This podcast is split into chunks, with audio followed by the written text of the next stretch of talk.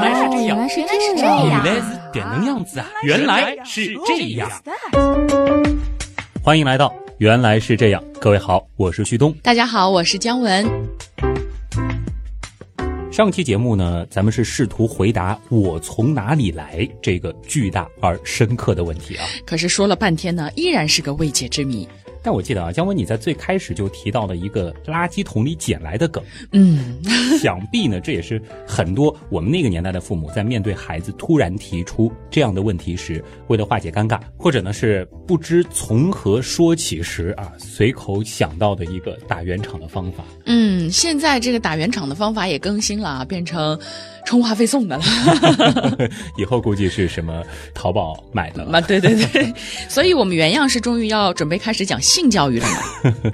其实啊，嗯，紫菱当年的那两期怀孕和分娩这个话题算是已经说了。对，至于在之前的步骤呢，呃，先容我想一想啊，到底用一个什么样的方式去讲。嗯而今天则是想和大家分享一段更加壮阔的故事，那便是有关繁殖的故事。哎，我为什么还是觉得这期节目好像有点一言不合就要开车的意思啊？你不要多想啊，毕竟如果我们真的要回答“我从哪里来”这个巨大的问题，生殖也好，繁殖也罢，它又是一个绕不开的话题。想一想，“生命”这个词儿，我们从汉语的角度来看，“生在前，命在后”。那么，在我对于这个词儿的理解当中呢，“生”哎意味着诞生、生育，也就是繁殖；“命”呢，可能更代表的是个体的存在和活动之类的。虽然有点牵强吧，但是明白你的意思。从宏观的视角来看呢，繁殖对于生命而言似乎是一个必选项。是的，对于个体而言，存在的时间总是有限的；但是对于生命这个整体而言，由于生殖这样一种行为的存在，永恒呢似乎又变成了一件不那么遥不可及的事儿了。另一方面啊，各种千奇百怪的生殖方式的存在，又让生命得以历经无数次的浩劫，依然可以生生不息。我们常说的演化也好，适应也好，其实离开了生殖，那就都无从谈起了嘛。所以，比生命本身更伟大的是繁衍生命的过程。我总结的对不对？很 对啊，所以接下来呢，我们就来看看繁殖它究竟是如何发展成今天的模样。原样号时光列车开车啦！呜，是这样吗？好吧。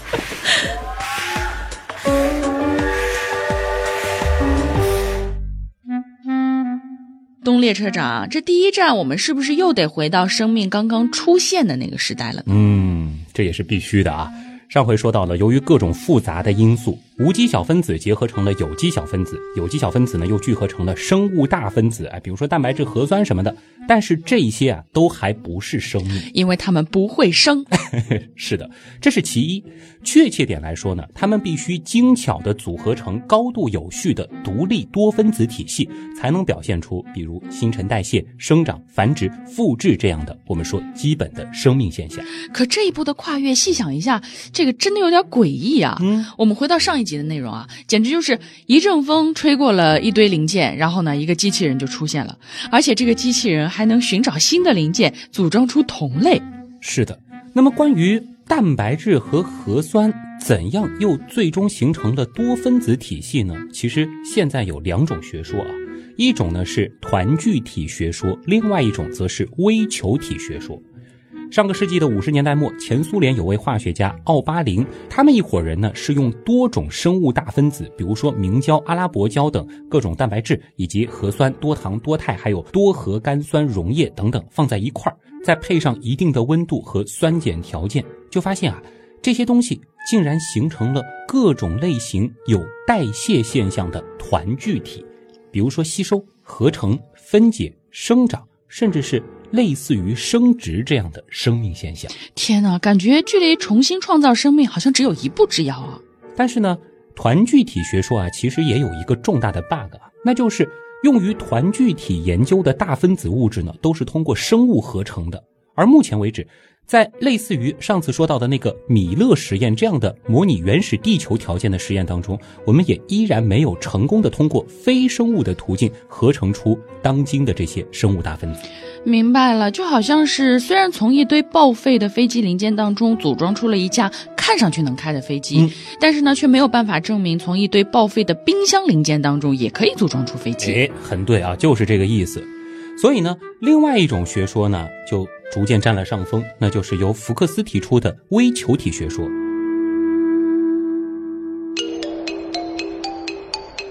一九六零年啊，福克斯呢是把酸性类蛋白放到了稀薄的盐溶液中冷却，或者呢把类蛋白水溶液的温度降低到零摄氏度左右，于是啊就出现了福克斯称之为的类蛋白微球体。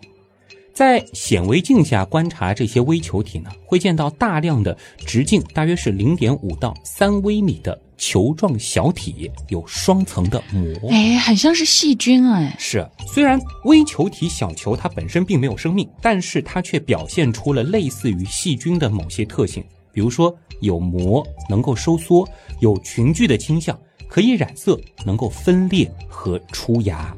分裂是什么呢？是一个变成两个，或者彼此连成一串。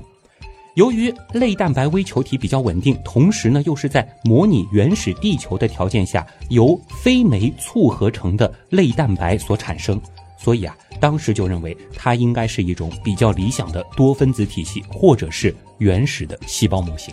还能收缩、能分裂和出芽，简直就像是有生命的东西。不过呢，我估计啊，是时候你要说但是。懂我啊？但是，拿微球体和真正的生命相比较，我们就会发现它依然有着天壤之别。就拿大家喜闻乐见的，比如大肠杆菌这样的细菌和微球体做个比较。微球体呢，它是从一端出芽进行繁殖；大肠杆菌呢，则是从中间分裂进行繁殖。大肠杆菌在分裂前，首先进行遗传物质复制，把完全相同的一份生命信息传到子代中去，保证孩子和它具有完全相同的血缘。而微球体呢，则是空泡，里边根本就没有遗传物质。也就是说，微球体实际上就是一具空壳。是的，这几乎就是区别是否是生命的最本质的不同了嘛。此外啊，早期的微球体模型当中呢，没有核酸的成分，而蛋白质和核酸如何组合啊，这个机制更搞不清楚。话说回来，在实验室里，微球体是相对容易制得的。可是生命在地球上可是经过了亿万年的漫长历程才最终诞生的。因此，我们试图在实验室里面一步登天的去获得原始的生命，哎，这本身就不可能嘛。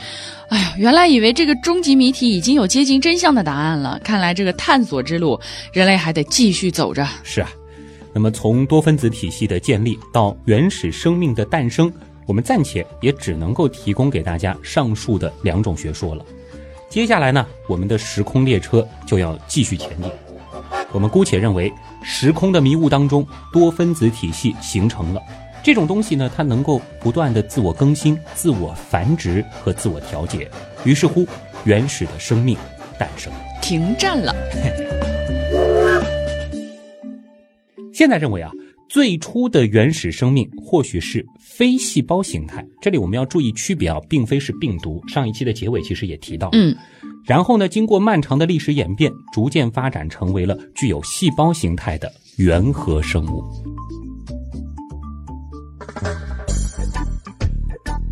原核生物呢，通俗点说就是广义的细菌啦，对不对？对哎呀，被你带着带着，都差点忘记今天的主题了，说的可是繁衍那些事儿。所以这时候生命的繁衍方式到底是什么呢？嗯，其实前面在说大肠杆菌的时候就已经说过了啊，分裂，一个生物体呢实实在在的分裂成两半。分裂后的子细胞呢，能够得到亲代细胞的一整套遗传物质，形成两个几乎一模一样的生物体。一二四八十六三十二六十四一百二十八二百五十六，哎呦喂，瞧瞧人家这个效率。嗯，某种意义上啊，这个不是人家，就是咱们家。我们最最最最古老的祖先们可能都是这么干的。分裂生殖呢，又叫裂殖，是最古老也是无性生殖中最常见的一种方式。除了一分为二，其实也有一分为三，甚至更多的，我们叫复分裂。那么在单细胞生物当中啊，依然是它们繁衍的最主流的方式。如果说要细分的话呢，这其中又有无丝分裂和更加复杂的有丝分裂。套用我们人类的说法啊，在繁衍上，他们真没啥好操心的。嗯，长大了，条件成熟了，也不用想着什么找对象，自己就裂成了俩。是的啊，哎，某种程度上，这孩子还就是他自己。哎，感觉这种方式挺好的呀。可是为什么后来繁衍的方式就变得千奇百怪了呢？嗯，这真的是一个非常好的问题啊。当然，我们说无性繁殖呢，它后来还变化出了各种不同的玩法，比如说孢子生殖、出芽生殖等等等等。但是归根到底，它们还是一个非常简单的机制，就是复制，对吧？我们还是拿分裂来说啊，复制分裂这样的简单机制，其实好处真的很大，以至于所有的细菌、大部分的植物，甚至部分动物，它们都具有类似的机制，或者至少在有些时候他们会这样做。这里有个伏笔。那么相比于有性繁殖，无性繁殖呢，它更加的有效率，而且的确也更省心、更简单嘛。作为有性繁殖的人类，有时候真的忍不住想说，这事儿吧，真不轻松。是啊，你想想看，有性繁殖的我们，嗯得考虑如何吸引对方，如何追求配偶，诸如此类的过程，你想增加了多少不确定性，多少的麻烦，是吧，东雷先生？甚至呢。这当然不一定是我们啊，很多时候对于很多动物来说，这个过程还伴随着生命危险，对吧？嗯，哎呦，生娃如果真的是不求别人，简直是瑟瑟意义。对呀。我们再打个比方啊，如果从自私的角度来看，没有其他对象参与的繁殖，哎，这个后代可是能够完完全全的保存自己的遗传信息啊。对，这个真的有性繁殖只能传一半，对吧？嗯虽然说孩子是自己生命的延续，但是毕竟只有自己一半的基因啊，已经和我们大不相同了。所以，作为我这个个体来说，我生命终结了，就真的终结了。但是细菌这样的不一样啊，啊，它还有跟它一样的，而且分裂的时候，其实就是变成了两个自己嘛，没错。不是更好吗？对吧？那我们要说存在既有理了，对不对？必然有性繁殖，它肯定存在着某种优点，最终才得以保存下来，并且发扬光大。其实早在一八八六年的时候，德国有一位演化生物学家叫奥古斯特·魏斯曼，他就提出啊，有性繁殖呢，它能够对基因进行重组，创造出个体差异，而这正是自然选择起作用的地方。这个有点儿抽象，我们打一个通俗的比方啊，想象一下，有这样一种一大群人可以一起玩的扑克游戏，玩法呢很简单，就是每人先抽一套牌，在每局新局开始的时候呢，大家掷一下骰子，嗯，当有人掷出三个六的时候，需要从牌库当中抽一张新的，随机替换你手上的一张牌。那这个要换一张手牌的概率也真够低的呀，怎么才算赢呢？赢法呢千奇百怪，比如说有的时候比谁手上的对子多，嗯，又可以比谁的顺子长，或者是谁的三张多，等等等等。但是在一段时间里，我们只能够统一出一种赢牌的方法。嗯，于是呢，我抽到了一副手牌，一对二，一对三，一对四，一对六，一对七，一对九，哎，里面都是各种各样的小对子。在最开始的时候呢，我们玩的是大家比谁的对子多的游戏。哎，我这把手牌几乎是无往不胜，对不对？对呀、即使偶尔换了一两张牌，但是我的对子总量还是很多嘛。可是好景不长，后来呢又换了一种游戏玩法，开始比谁的顺子更大。哎，很显然我很快的就败下阵来。除非你运气很好，每次开局都能掷出三个六，而且换了几张牌之后刚好把这个顺子连上，否则这必输无疑了呀。是啊，所以这个时候啊，我就悄悄找到了同样也是满手对子的姜文，哎，我悄悄的跟你说，嗯，哎，咱们随机兑换一下彼此的牌怎么样？然后我们再去比赛，而且无论谁赢，这个都算咱俩赢，好不好？不行啊，你这是作弊呀！别在意，规则反正允许。于是乎呢，我们就换牌了。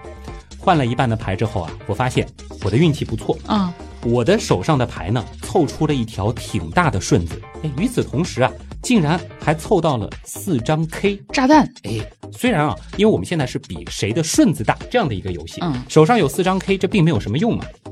这个时候呢，姜文你手上的牌似乎就不怎么理想了。一条顺子也没有凑出来。哎呦，不过呢，你在你的牌当中发现了一个特点，出现了三张七、三张八、三张九这样的组合。虽然很想把原来的牌换回来，不过我有一个更好的主意，嗯，要不我们不比顺子，比三张吧？直接改变游戏规则。嗯，这个规则吃得很透。显然呢，由于新规则的出现，本来并不占优势的姜文的那套牌，忽然就取得了巨大的优势。而如果最开始的时候姜文你没有和我换牌的话，在这个新的规则下，你也是满手对子嘛，你依然是对必输无疑。好了，现在轮到我继续换规则了，咱们再比一比谁有最大的四张牌吧。过分了啊！这下肯定是你赢了呗？那你说这些有的没的，到底是想说什么呀？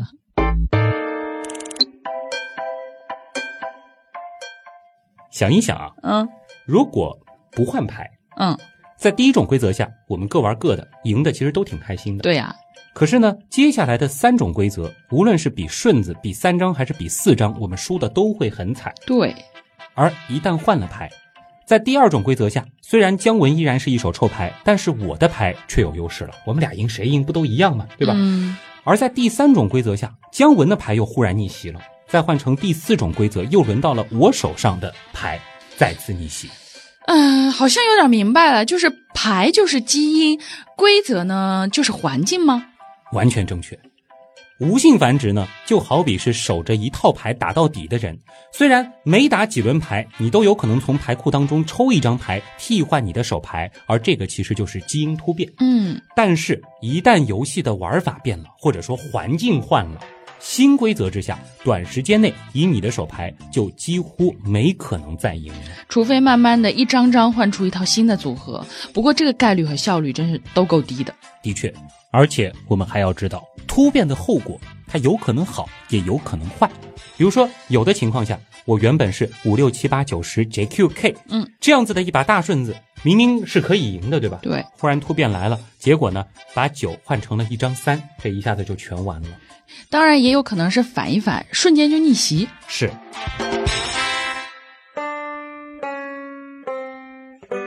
而有性繁殖就是一群互相换一半手牌的人，当然了，他们必须有一个像我们这样的约定，就是不管谁赢了，都算是大家共同的胜利。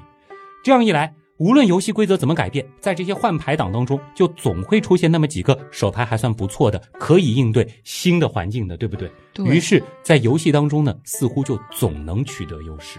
这个套路够深的呀，这简直就是必胜之法了嘛。对。那我又有点好奇了啊，既然换牌党也就是有性繁殖那么能赢，为什么不换牌的无性繁殖到现在还依然存在呢？很好的思考。我们要知道，前面呢毕竟是一个比喻，回到现实的生物环境当中，生物的演化可并非是咱们打牌那么简单，而对局的过程呢，它也并非是零和游戏，而且很多时候啊，也并不是换牌党和不换牌党，也就是无性繁殖生物和有性繁殖生物之间的竞争。对于无性繁殖的生物来说呢，由于前面的例子当中，其实我们提到了打若干轮可以重新抽一张牌替换你的手牌，也就是突变这一机制的存在，所以呢，它们依然还是有概率适应规则的变化的，对不对？但是细菌这样子的生命啊，它们有一个非常非常重要的生存法宝，那就是生得快。对哦，在有性繁殖的生物换一副牌的时间里，他们可能都玩了上千把游戏了。是的，而且呢，真正的玩法是怎样的？第一把游戏，他们是用一副牌在玩；第二把则是两副几乎相同的；第三把是用四副、八副、十六副，依次类推。只要轮数足够的多，哎，其实他们也足以应付各种可能出现的新变化。简直无敌呀！等等，为啥忽然又绕回来了？既然这样，那换牌党又没有存在的必要了呀？别忘了啊，生命呢只是在不断的适应着环境，而这环境当中呢，其实也包括了它自己的同类。无性别生物个体的众多后代只能够在一处最佳环境中相互竞争生存，环境稍有变化便不太适应了。而有性别的生物的后代啊，由于基因都略有不同，适应的最佳环境呢也略有不同，因此啊，这些基因略有不同的后代在各自的最佳环境里就处于最佳的发展前途，减少了与自己的同种生物竞争的程度。哎，换句话说，基因多样性的后代可以增加其同时拥有的生态位数量，有着更广阔的生存环境，避免内耗，高明啊！说到底呢，就是无性和有性啊，它们各有自己的优势。一个呢是繁衍后代的能力极强，一个呢是繁衍的后代适应不同环境的能力极强。哎，所以呢，即使当生命变得越来越宏观、越来越复杂，繁殖也变得越来越慢和笨重的时候，这两种模式呢，也依然都存在。对于许多复杂生命的无性繁殖来说，虽然生一次周期很长，但是一旦生呢，哎，咱们就可劲的生。比如说，许多利用孢子进行无性繁殖的生物就是这样。巨量的后代当中呢，总有些偶尔突变的版本是可以适应变化的新环境的。还有一种策略就是不断的换牌再换牌，无数的新组合当中就可能包含着应对无数种新环境的优势。那最早的有性繁殖是出现在什么时候呢？嗯，脑洞太大，休息一下。如果听节目不过瘾，大家也可以去咱们的微信订阅号里逛一逛啊，和节目有关的更多知识干货，每周节目的 BGM 歌单，还有趣味猜题闯关都在那里了。微信订阅号搜索“旭东刀科学”，旭是旭日的旭，东是山东竖着写，刀是唠叨的刀。其实你打“旭东刀科学”的拼音也是可以直接搜到的。最早的有性繁殖是出现在什么时候呢？和所有的起源问题一样，确切的时间呢，可能依然是没法告诉你。我只能说，目前最早的有性繁殖的生物化石证据是来自于狭带纪的真核细胞，距今呢大约是十二到十亿年。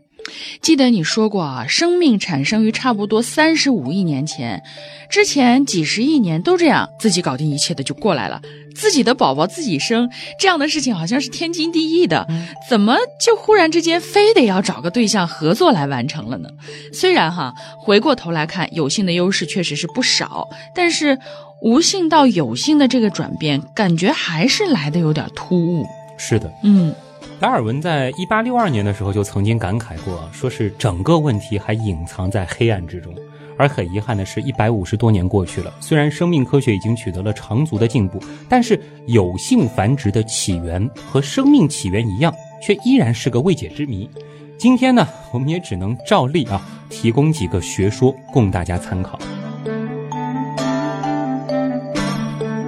首先呢，是共生起源这个学说，这种观点认为啊。如今我们认为的有性关系，最早可能是捕食者与猎物的关系，而且是同类之间的吞食。妈呀，那会儿的爱情也太惊悚了吧！那会儿哪有什么爱情啊？不过呢，毕竟是共生，对不对？嗯。虽然被吃了，但是被吃掉的生物体却能够在宿主的体内继续存活，而这种关系啊，可能最终是造就了两个生命的结合。与此同时呢，科学家其实还用共生解释了诸如线粒体和叶绿体的出现，认为啊，在十多亿年前，一些大型的吞食细胞吞食了一些原核细胞，比如说细菌和蓝藻，而这些被吞食的东西啊，偶然逃脱了被分解消化的厄运，先是寄生，然后过渡到共生，最终呢，就变成了宿主细胞内的细胞器线粒体。和叶绿体，听上去有点意思，但是遗传信息是怎么做到各处一半的呢？厉害了啊！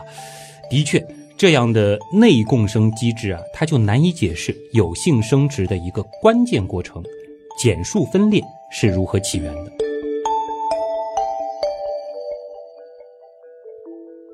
而另外一种观点呢，就是先从遗传物质的减数分裂入手，叫做细胞分裂误记学说。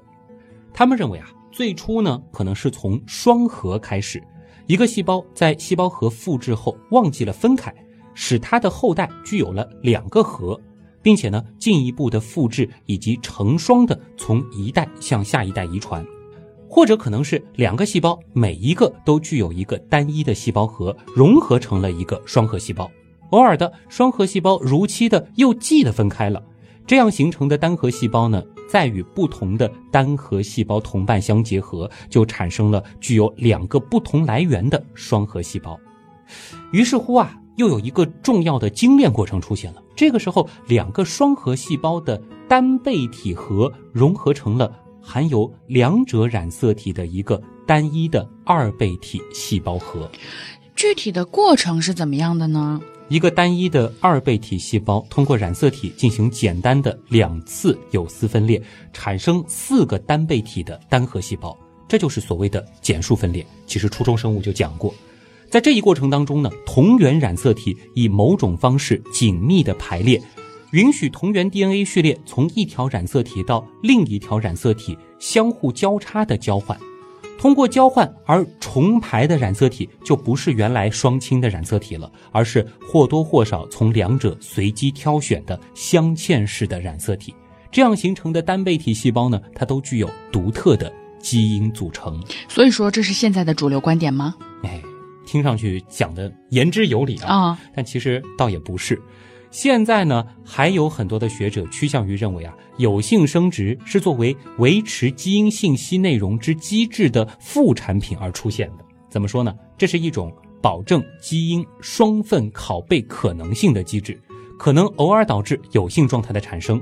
如果在校阅之后的某个阶段，双份拷贝各走各的路，那就将出现作为有性繁殖特征的分离和独立分配的遗传过程了。而这种学说呢，叫做 DNA 纠错说。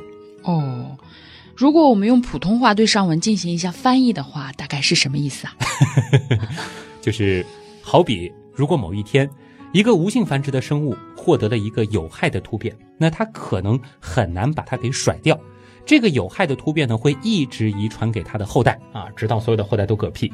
这就好比什么呢？就好比抄写老师在黑板上的例题，刚好你抄错了几个数字，导致这个题呀怎么也解不出来。如果你没有备份的话，你只能抓瞎了，是不是？才不是呢，可以问同桌啊。诶，由于没有任何正确 DNA 序列做参考，这些错误呢将会使任何形式的缝补都很难进行。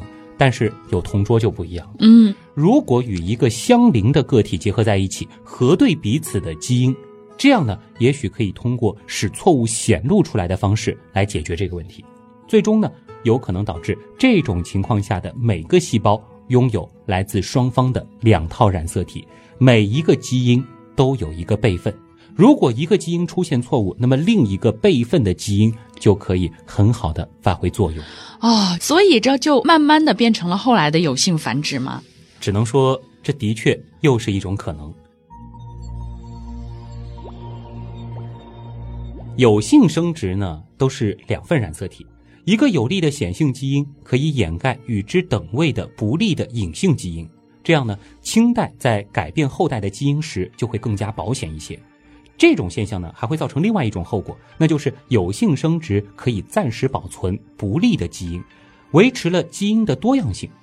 这样啊，在当显性基因不再适应环境时，与之等位的隐性基因就可能迅速上位。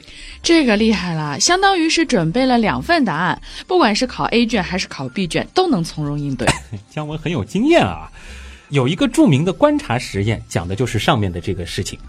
在一个地方呢，有一批蛾子，它们大部分啊都是白色的，只有少数是褐色的。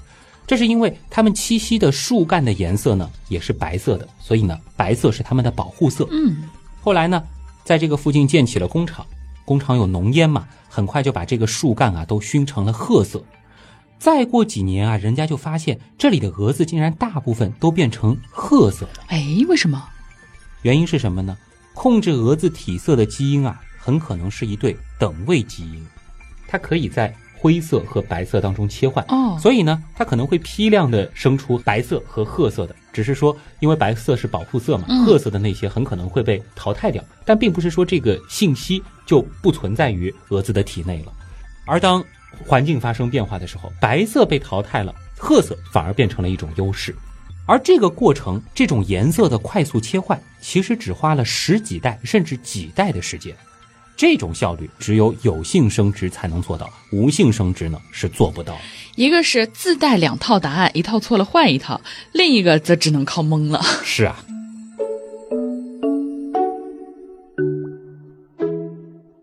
当然呢还有一种挺主流的观点我觉得有必要也和大家来分享一下因为这个思路呢实在是清奇的很。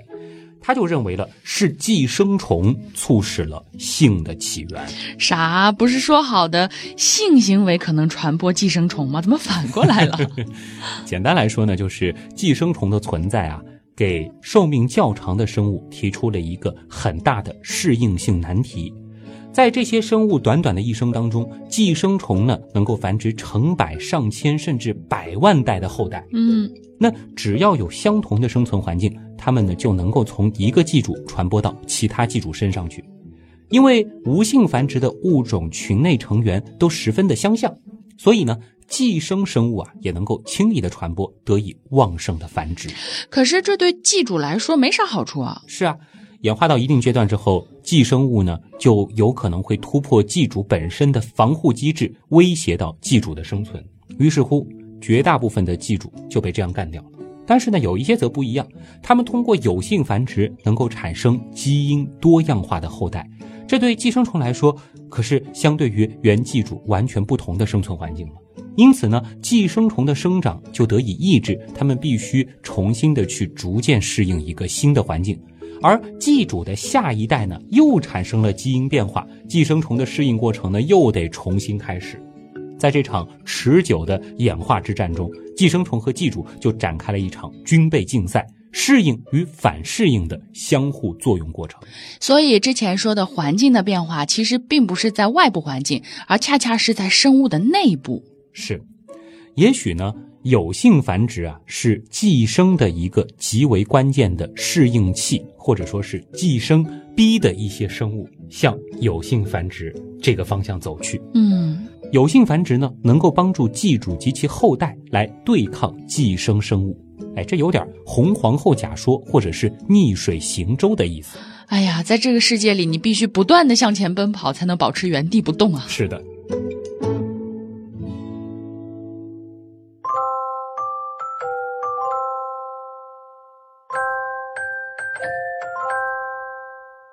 话说回来呢，由于演化是个太大的时间尺度的概念了，要验证上面的那些假说，大家也知道难度可想而知，非常的困难。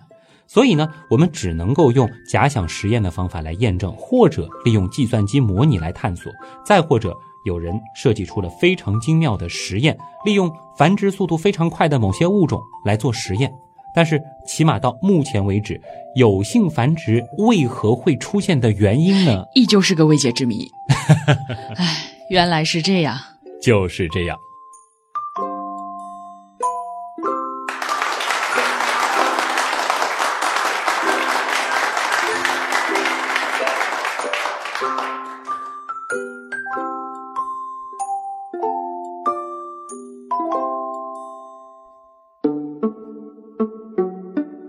可能有些朋友会觉得怎么有点意犹未尽的意思啊？嗯，说好的是讲整个繁殖的历史，怎么才刚刚讲到了有性繁殖的出现呢？冰山一角。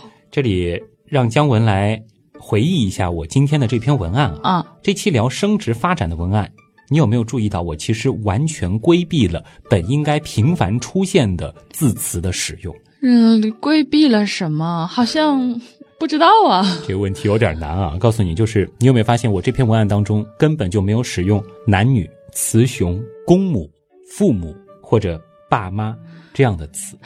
哎，我瞬间秒懂你的意思。嗯，你的意思是不是性别这个时候还没有产生？是的，呃，因为我们是。有性别的人嘛，对吧？所以我们在考虑其他生物的繁殖的时候，好像总是很难免的会用这种性别的词去套用。对，比如说细菌啊是他妈生的啊，诸如此类的。但事实上，无性繁殖，我们说它根本没有性别，所以我们没有办法去用这种带性别的词去描述它们。有道理。而即使是有性繁殖刚刚出现的时候，其实性别并没有随之产生。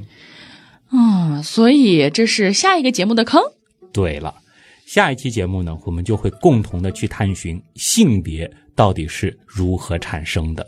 先给大家打一个小引子啊，嗯，我们要说，其实在这个世界上，很多的动物，它们虽然长到了成年，但它们并不需要去找一个异性来结合，找一个和自己一样的同类相爱结合就可以生宝宝了。而且我能生，你也能生啊！我天，这种事情从你嘴里说出来，我就觉得没有那么简单。这就是下期的内容啊，先卖个关子。这里呢，再和大家说几个通知啊，我觉得有必要通过节目再呼吁一下。首先呢，是二零一七年底的那个年终盘点，当时不是征集大家的来信吗？嗯，我也是和大家说好了，前五十位参加盘点的刀友是可以得到我们四个亲笔签名，而且盖上了原样的邮戳的明信片的。嗯。我之前呢是给前五十位发送了邮件，希望提供一下姓名、邮编、邮寄地址，但是到现在依然有十四位没有回复啊，我们再等一周。不然呢？不然的话，我们继续等吧。明信片，如果说是你回复了，我依然是可以寄给你的。嗯。但是之前还说了，在这五十位当中，我还要抽五位送上新年礼包。嗯。那新年礼包的抽奖机会就没有你喽。哦，快快回复地址吧。哎。之后呢，大家也可以关注一下我的微博啊，我会用视频的方式，从这前五十名当中再抽出最终获得新年礼物的五位道友。是一边抽一边拍视频吗？对，因为我把明信片全部都写好了啊，这个好玩。抽牌，对不对？这个相对来说，我觉得是能够做到最公正了。对，我也没有办法做什么手脚啊，大家可以监督我把它打乱什么的，就像今天的这个扑克牌例子啊。那么，另外要和大家说一说的，就是我们的官方周边店啊，其实是正式上线了。其实已经上线了很长时间了，只是说这一次呢，我是在旭东刀科学的那个微信订阅号当中是增加了一个按钮。嗯。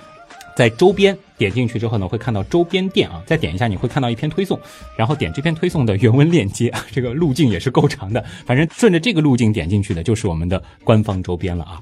这个里边呢也是有不少可以选择的原样周边的啊，比如说原来是这样的长颈鹿队服啊，有白色、黑色还有蓝色三种款式，还有非常精致的全网独一份的天鹅座马克杯。啊，这是天文原来是这样的一个周边，当然还有像是原样新友会的头巾啊，很多人喜欢的原来是这样冷知识抱枕，再包括深空鼠标垫等等啊，都欢迎大家来捧个场。呃，顺便提醒大家，这个大家好像比较喜欢的那个枕头啥的，嗯，呃，已经接近卖完了，这么抢手，最后不多的几个了。而这个东西呢，可能。不一定会再做了啊！如果特别喜欢的话，可以赶紧去收藏一下。绝版了，实在是，虽然我很喜欢它，但实在是太占空间了。现在我们也没有仓库，就堆在我家里。那么第一批买周边的呢？嗯，我们还会有神秘礼物相送。哇，嗯，很有意义的礼物啊。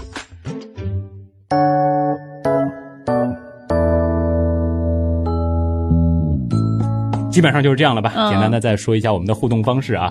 呃，如果说想了解我们更多的信息，可以关注我们的个人微博。姜文的是乖乖猫仔君，君是古细菌的菌，嗯，原核生物的那个细菌的菌。呃，旭东呢就是旭东啊，新浪微博找旭东，旭日的旭，上面一个山，下面一个东。前面也说了，我们的微信订阅号是旭东刀科学，有相关的图文，有每期节目的 BGM 歌单，嗯，而且还有我们的什么周边店地址啊，各种活动的预告啊、公告啊，这其实是最重要的一个信息发布平台啊。如果说你想更多的和我们互动的话，这个平台是一定要关注的。对的。另外呢，可以通过加入原样刀友会的方式来认识更多的同样喜欢原来是这样的小伙伴啊，在 QQ 群里面直接搜“原样刀友会”，记住我们一共有七个官方大群：天狼、北极、大角、织女、比邻、开阳、文曲，这七个群都是两千人的群啊，只要有空位，你都可以选择加入。当然，七个里面选一个你喜欢的就好了。嗯，这里面也是一个跟旭东沟通的很直接的途径。这个的特点是可以活捉旭东，对，可以活捉姜文 啊，这个比较难了，都有可能吧，对吧？嗯，当然加入元阳刀友会呢，除了认识很多有意思的大神，包括他们也会分享很多的，比如说小课堂之外呢，嗯，你还可以通过这个渠道和我们有更多的互动。比如说有人问怎么样给旭东提供文案啊，嗯，又比如说怎么样参与到节目，比如说我想做图文，或者说我想。加入原样音乐组，或者说想参与设计原样的周边，那其实第一步就是加入原样道友会啊！这里边有很多热心的道友，会逐渐的带你融入这个有为你指路大家庭的啊！谢谢你们的参与。好了，最后呢，也感谢所有通过撰稿打赏、参与志愿组、订阅付费精品、购买官方周边等各种方式支持过我们的朋友。原来是这样的发展，真的离不开大家。谢谢大家的支持。我是旭东，我是姜文，咱们下期再见，拜拜。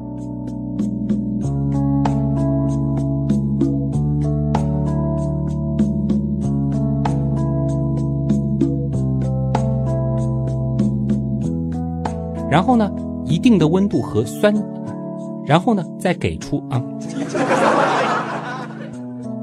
后来呢，又换了一种游戏玩法。比如说，有的情况下，我原本是五六七八九十 JQ 凯，嗯，JQK，解释了诸如线粒体和叶绿体的粗